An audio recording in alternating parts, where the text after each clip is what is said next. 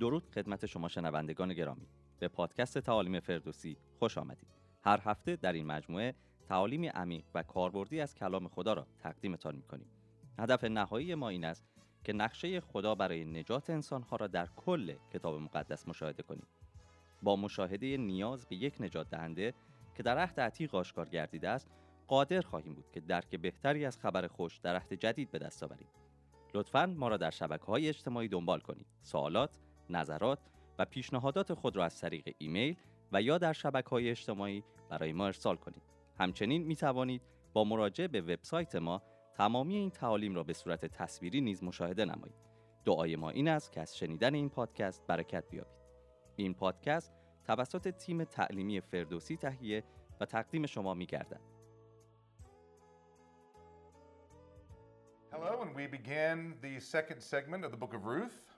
خب دومین بخش کتاب روت رو با هم آغاز خواهیم کرد. In the days when the judges ruled. در دورانی که داوران حکم میراندند. This is a great verse because it allows us to place the book of Ruth in the timeline of biblical history. خیلی آیه فوقالعاده و خوبی هست. چرا؟ چون به ما کمک می‌کنه که متوجه بشیم کتاب روت از لحاظ روند تاریخی در کجا قرار داره. So Ruth will find itself right here in the days of the judges after Moses and before David. بنابراین کتاب روت از لحاظ روند تاریخی در این قسمت قرار داره در روزگار و ایام داوران بعد از موسی و پیش از داوود Now, as I said in the introduction, this seems to be a period of time that his audience understood. آه، به نظر میرسه اونطوری که در مقدمه هم عرض کردم خدمتتون دورانی هست که شنونده می‌دونه و متوجهش هست But it reads like it's a period of time significantly in the past. So maybe sometime over here looking backwards. ولی سبک نگارش به نوعی هست که گویا شنونده باید اون رو از گذشته به یاد بیاره شاید کسانی که اینجا بودن و احتیاج هست که از گذشته به یاد بیاره Now, these are spiritually dark days. و از لحاظ روحانی ایام و روزگار خیلی تاریکی هست So let's go back in your Bibles just one book and let's look at the last verse of the book of Judges, verse 25 of the last chapter. اه، اگر فقط یک صفحه در کتاب مقدس های خودتون به عقب برگردید به کتاب قبلی کتاب داوران در باب آخر باب 21 به آخرین آیه آیه 25 نگاه بکنید اینطور نوشته شده In those days, there, were, there was no king in Israel. Everyone did what was right in his own eyes. در آن روزگار پادشاهی در اسرائیل نبود و هر کس هر آنچه در نظرش پسند می آمد می کرد. So, from Joshua's death until Saul's reign, or at least the beginning of his reign, these are very difficult days spiritually for God's people. بنابراین از زمان فوت و اه، وفات یوشع تا زمانی که شاول شروع می‌کنه حکومتش رو به نظر می‌رسه که دوران خیلی تاریکی از لحاظ روحانی برای مردم اسرائیل هست. Perhaps the best word to describe it during these times is chaos. شاید بهترین کلمه که بشه این بازه زمانی رو با اون توصیف کرد هرج و مرج هست. There's violence, خشونت هست. Moral corruption, اه، اه، مشکلات اخلاقی هست lawlessness, بیقانونی and war. و جنگ It's so bad that Israel's very existence is in question.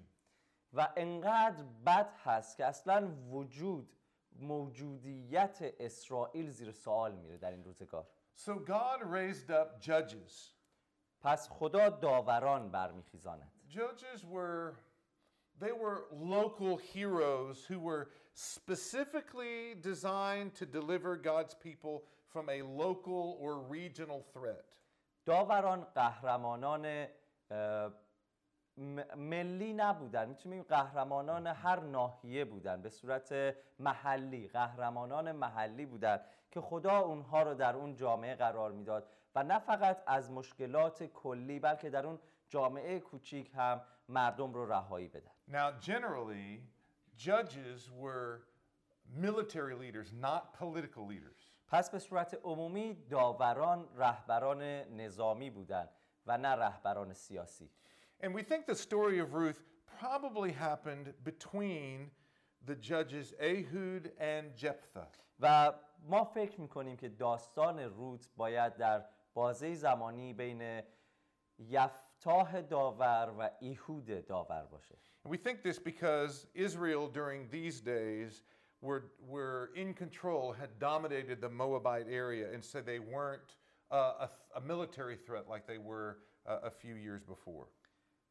آه، بنا... چرا؟ چون از لحاظ تاریخی اسرائیل از لحاظ آه، نظامی با موآب خیلی درگیر هست همونطور که سالهای گذشته بودن Judges also functioned as a way to, um, to help the people see their need for a king.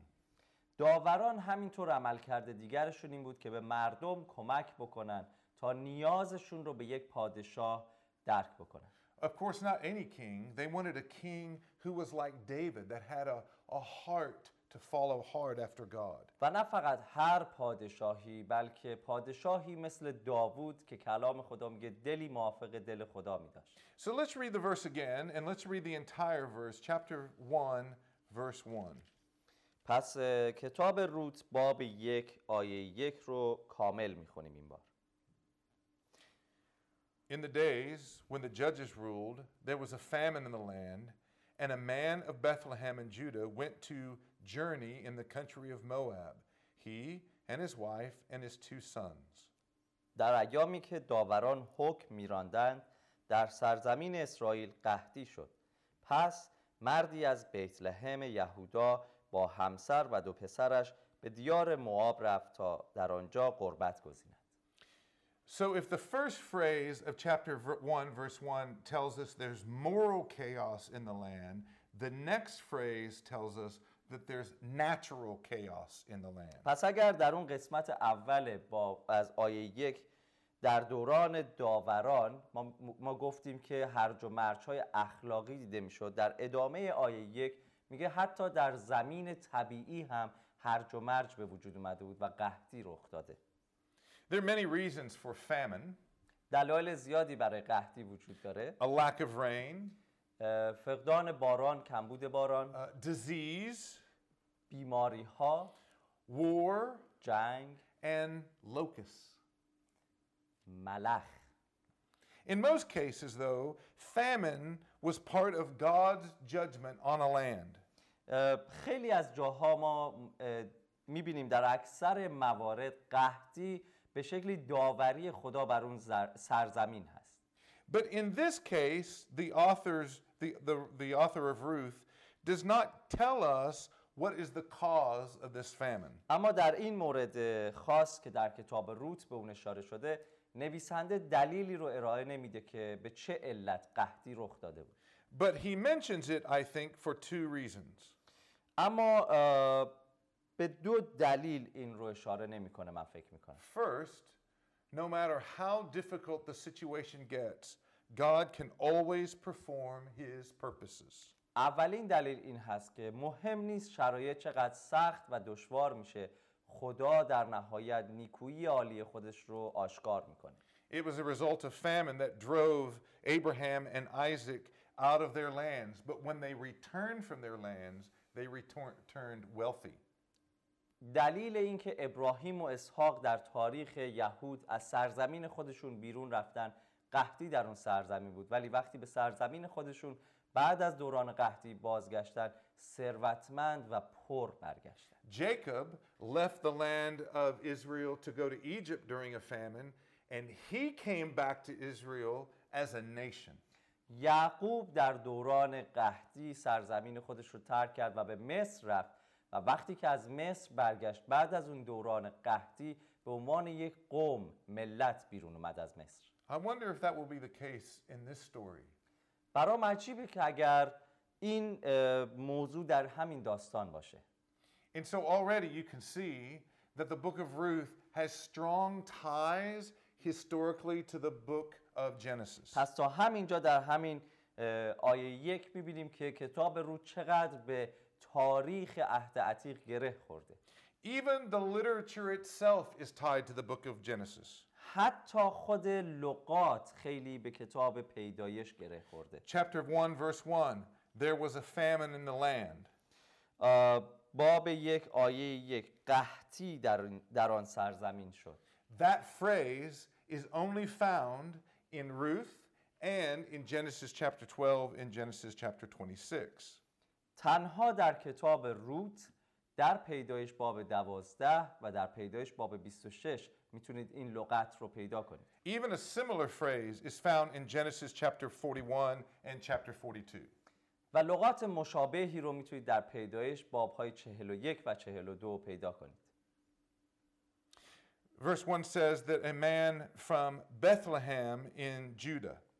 آیه یک میگه مردی از بیت لحم یهودا Bethlehem is about oh, 15 kilometers south of Jerusalem.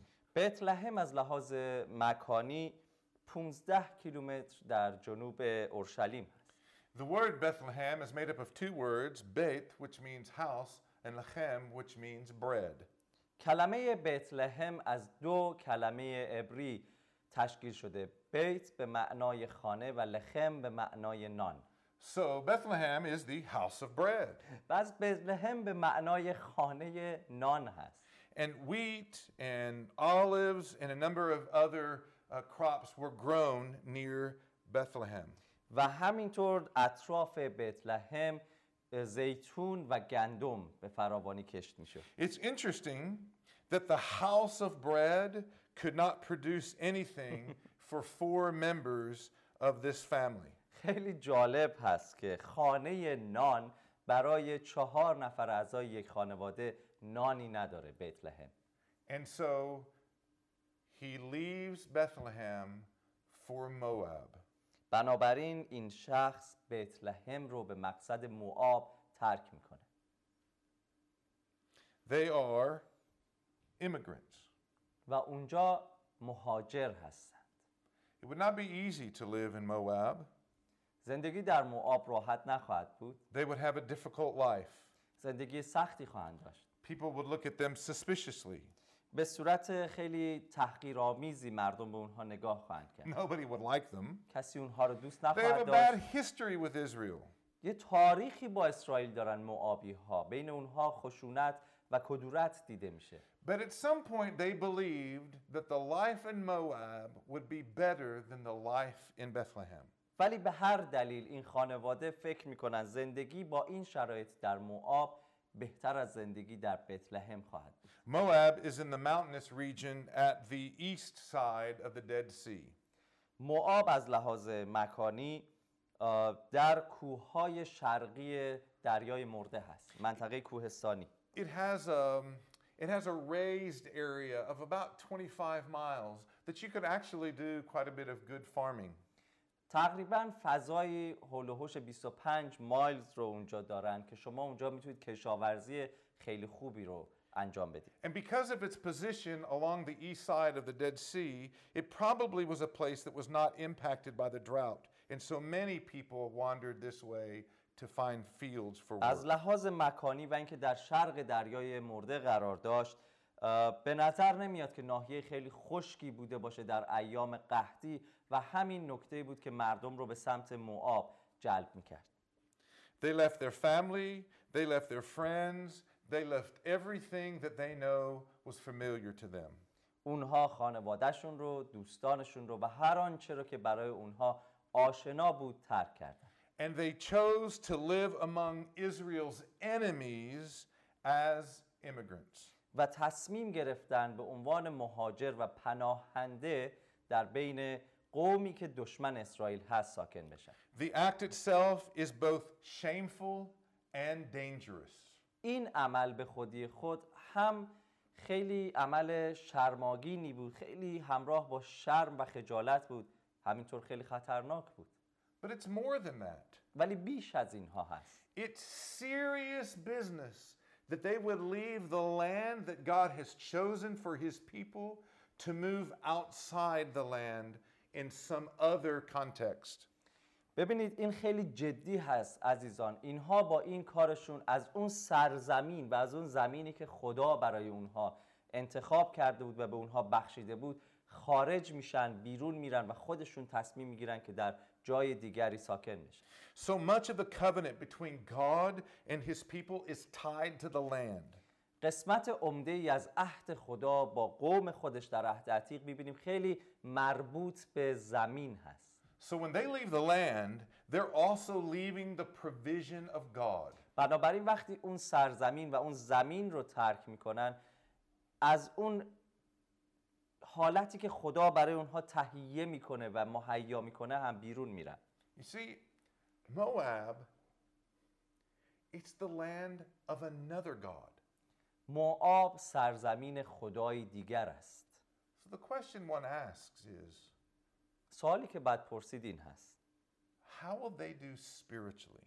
از لحاظ روحانی در آنجا چه خواهند کرد So if you're reading this for the first time, you're a little bit shocked that they would do this. پس اگر برای بار اول این داستان رو مطالعه کنید یه مقدار شوکه میشید که چی کار دارن میکنن Chapter 1, verse 2.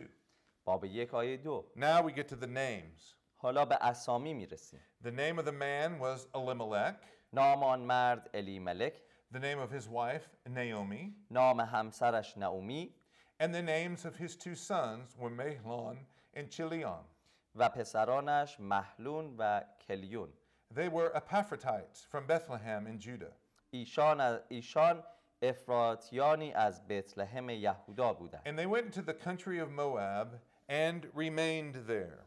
پس ایشان به دیار موآب رفته در آنجا ماندند Elim- Elimelech, we know his name means God is king. علی ملک در نام خودش ریشه اسم این مرد هست خدا پادشاه است If you're reading the, for, for the first time, you maybe ask the question well, if God is king, then why is all this stuff happening? شاید اگر برای بار اول این داستان رو مطالعه میکنید با خودتون بگید اگر خدا پادشاه هست چرا این اتفاقات اطراف رخ میده Where is he? کجاست این پادشاه Naomi means be pleasant or lovely. نعومی به معنای دوست داشته شده یا راضی هست کسی که از او راضی هستن و دوست داشته شده But again, one has to ask where is the beauty? Where is the pleasure in all of this? و دوباره بعد این سوال رو پرسید در همه اینها اون زیبایی و رضایت کجا قرار داره Naomi nor Elimelech's names appear anywhere else in the Old Testament. They are unique. نعومی و الیملک دو اسمی هستند که در هیچ کجای عهد عتیق دوباره تکرار نمیشن اسامی خیلی بی‌نظیری هستند Mechlon, their first son, we have no idea what this, this word means. محلون پسر اول اونها هیچ ایده ای نداریم که به چه معنا هست It's unique in all the Old Testament. در تمام عهد عتیق این هم اسم خاصی هست و تکرار نمیشه And Chilion, we're not sure what that name means either. و همینطور اسم پسر دیگر کلیون رو هم نمی‌دونیم به چه معنا هست They're from the tribe of Epaphras. ولی می‌دونیم از از قبیله افرایم افراتی هستن Yeah, that's a, cla- a clan or a family within the tribe. You can find that in, Ma- in Micah chapter 5, verse 1. در میکا باب پنج آیه یک می‌تونید درباره این قبیله پیدا کنید و مطالعه کنید And, and it says in verse 2 that they, uh, the word there in Hebrew is they settled there. This is not a temporary visit, this is a commitment to stay indefinitely. در پایان با آیه دو کلمه که در فارسی ما میگیم در آنجا ماندن از لحاظ عبری حالتی در خودش داره که یعنی اونجا مستقر شدن یک یک موندن موقت نیست بلکه تصمیم گرفتن که اونجا باقی بمونن و از- اونجا بیرون نرن Verse 3 آیه سه But Elimelech, the husband of Naomi, died, and she was left with her two sons. اما الیملک شوهر نعومی درگذشت و او با دو پسرش باقی ماند So we have this, um, this exodus from the land, پس ما این خروج از زمین رو داریم and Elimelech dies. و الیملک میمیره فوت It's, میکنه it's interesting. It's a very, um, Very short statement, only the information, nothing emotional. خیلی عجیب هست در این آیه در این جمله فقط اطلاعات گنجان دیده شده علی ملک مرد درگذشت هیچ احساسی در اینجا دیده نمیشه Yeah, there's no, we don't know when it happened, we don't know how it happened, we don't know where it happened. نمیدونیم کجا کی به چه صورت این اتفاق رخ داده It's just a cold news report. یک تیتر خبری خیلی سرد و بیروح هست And one asks, perhaps, well, where is God? و یه سوال اینجا می‌تونه این باشه خدا کجاست How is God involved in all of this? خدا چطور در همه اینها دخیل هست But in the story progression, there is still hope. ولی همینطور که داستان پیش میره هنوز امیدی دیده میشه The boys can carry on. پسران میتونن از مادرشون این دو پسر میتونن محافظت کنن It won't be easy راحت نخواهد بود because they live in a foreign land. چون در سرزمینی غریبه زندگی میکنن Chapter 1, verse 4. باب یک آیه چهار These boys, these sons, took Moabite wives. The name of the one was Orpah, and the name of the other, Ruth. They lived there about 10 years. آن پسران زنانی معابی برای خود گرفتند که نام یکی اورپه و نام دیگری روت بود ایشان نزدیک به ده سال در آنجا زندگی کردند More hope. امید The بیشتر boys have taken wives. پسران به زندگی خودشون ادامه میدن But again, the, the, the story is like a news report on TV. There's no details when and how and, and, and. Nothing is added. و دوباره همون داستان بیروحی و سردی در این اخبار و اطلاعات دیده میشه عین یک تیتر خبری در تلویزیون هست که فقط اطلاعات رو مخابره می‌کنه Marrying Moabite women. Hmm. Is that a good thing or a bad thing?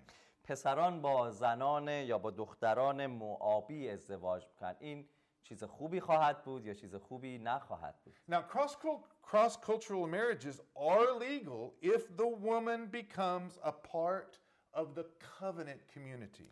در فرهنگ یهودی ازدواج با کسانی که اسرائیلی نیستن و بیرون از این فرهنگ هستن مجاز بود منوط و مشروط به اینکه اون دختر میومد به عهد خدا وارد می‌شد We're not exactly sure the meaning of Orpah's name. مطمئن نیستیم که معنای اسم اورپه چیست And I told you in the introduction, we also don't know the name, uh, Ruth's, the meaning of Ruth's name.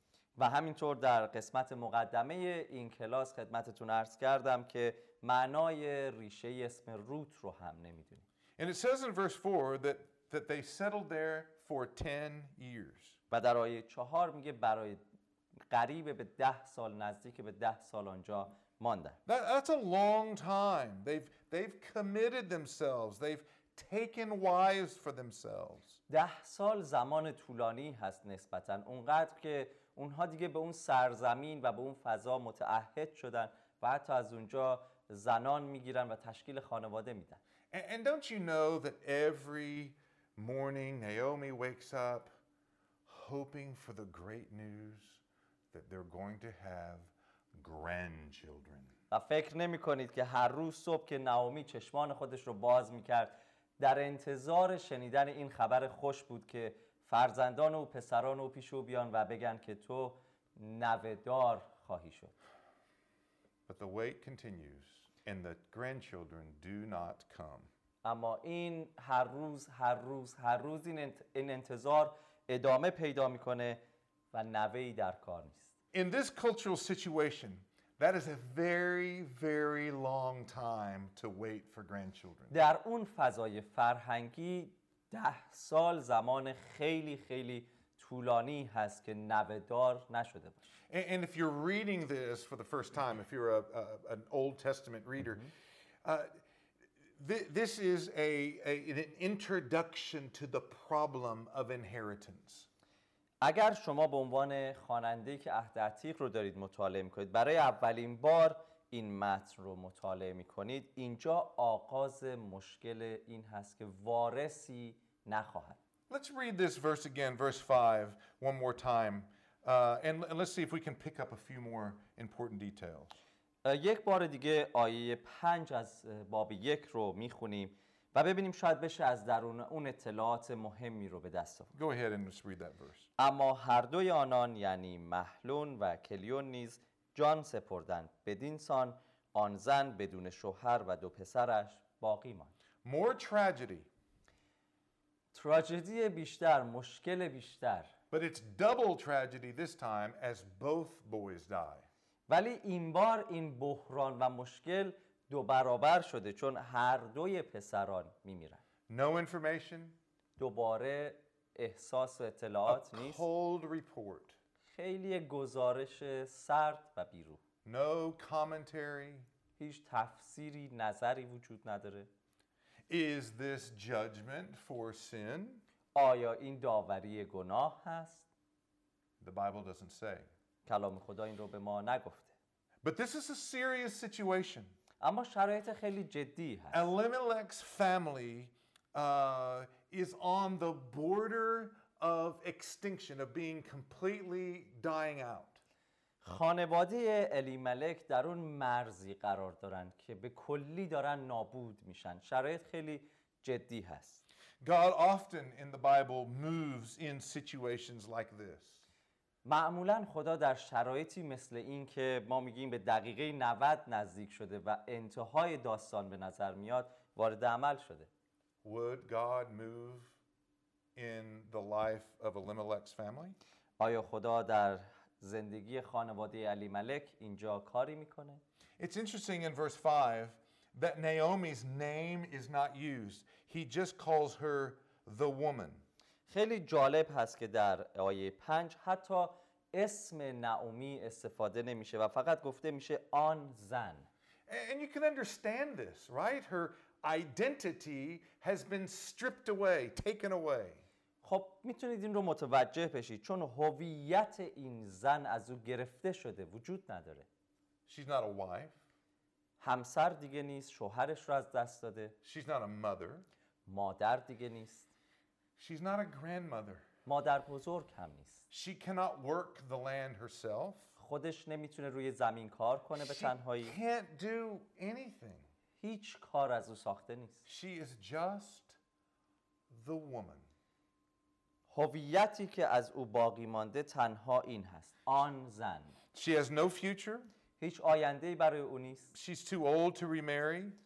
اونقدر سالمند هست که دوباره نتونه ازدواج A- کنه And even if she does remarry, she's too old to have children. حتی اگر ازدواج هم میکرد اونقدر سال خورده هست که نتونه دوباره فرزندان داشته باشه It is a hopeless situation. شرایط خیلی ناامید کننده ای هست A- And you're really, as the reader, supposed to feel the burden of her hopelessness.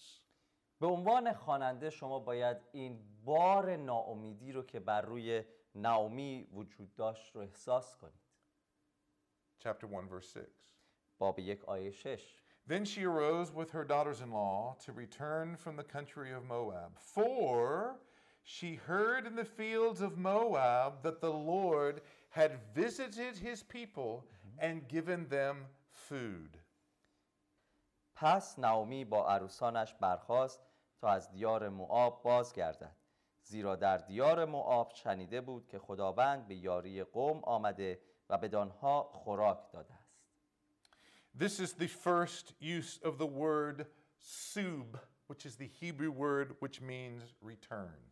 اینجا اولین بار هست که کلمه عبری سوب استفاده میشه که به معنای بازگشت هست. And, and so, for your, your listeners, I think this would be a very good assignment. to identify all the places in Ruth where the word sub is used. حالا اینجا به عنوان یکی از تکالیفی که شما بینندگان و شنوندگان عزیز دریافت خواهید کرد این هست که تمام جاهایی که در کتاب روت این کلمه سوب به معنای بازگشت هست رو پیدا بکنید And this is the first time we have a new character introduced, and his name is God. و برای اولین بار تا به اینجای این کتاب با شخصیت جدیدی آشنا میشیم و او خدا هست The verb in Hebrew to visit in verse 6 can be a bad thing or it can be a good thing. اونچه که در باب شش ما در ترجمه جدید خودمون به یاری قوم آمده ترجمه کردیم اما در ترجمه های دیگه به ملاقات قوم خودش اومده. می‌تونه هم معنای خوبی داشته باشه هم معنای نه چندان خوبی. When God visits his people in Exodus 20, it is to bring judgment. وقتی در خروج باب 20 خدا به ملاقات قوم خودش میاد برای این هست که اونها رو داوری کنه. But in Genesis, it can be used as a, as a way for a superior or a supervisor to care for his people. اما در پیدایش وقتی خدا به ملاقات مردم میره مثل یک کسی هست که داره نظارت میکنه و برای ب- و از مردم مراقبت میکنه In this case, in Ruth, God is visiting his people and is putting bread back into the house of bread, Bethlehem. در این نمونه در این داستان در کتاب رود وقتی خدا به ملاقات قوم خودش میره برای این هدف میره که نان رو به خانه نان بتلهم برگردونه The author doesn't give us a reason for God's kindness. نویسنده برای این لطف و محبت خداوند دلیلی ذکر نکرده But the news gives something that Naomi has been missing. ولی اخبار چیزی رو به نعومی مخابره می‌کنه میرسونه که نعومی اون رو از دست داده بود The news gives her hope. اخبار به نعومی امید میده And she's going to return where God is. و می‌خواد برگرده به جایی که خدا حضور داره I want to stop here for just a moment and I want to reflect on some theological values of these verses. میخوام برای چند لحظه اینجا متوقف بشم مکس بکنم و یه مقدار به ارزش های الهیاتی که در این آیات وجود داره اشاره بکنم The author does not give a clear picture of how God is at work in this story. نویسنده به صورت خیلی شفاف و واضحی نمیگه که خدا چطور در این داستان داره کار می‌کنه. In, in other words, we don't get verses like, um, and the people of God sinned and God brought a famine. مثلا از این قبیل آیات ما در این آیاتی که مطالعه شد ندیدیم و در این داستان نمی‌بینیم. مثل اینکه و خدا داوری رو به قوم خودش که در گناه بودند آورد. Or the people, the, the family of Elimelech sinned and God took the life of him and his two sons. مثلا اینطور نوشته نشده که علی ملک و خانوادهش گناه کردند و خدا در جریمه گناه اونها زندگی این مرد و دو پسرش رو گرفت So the reasons for these things are a mystery. پس دلایل این اتفاقات یک سر هست What the author does want you to know is that God is always at work. اونچه که نویسنده میخواد مخابره بکنه و به ما بگه این هست که خداوند همیشه در کار هست His work is not always in the open, but through every circumstance.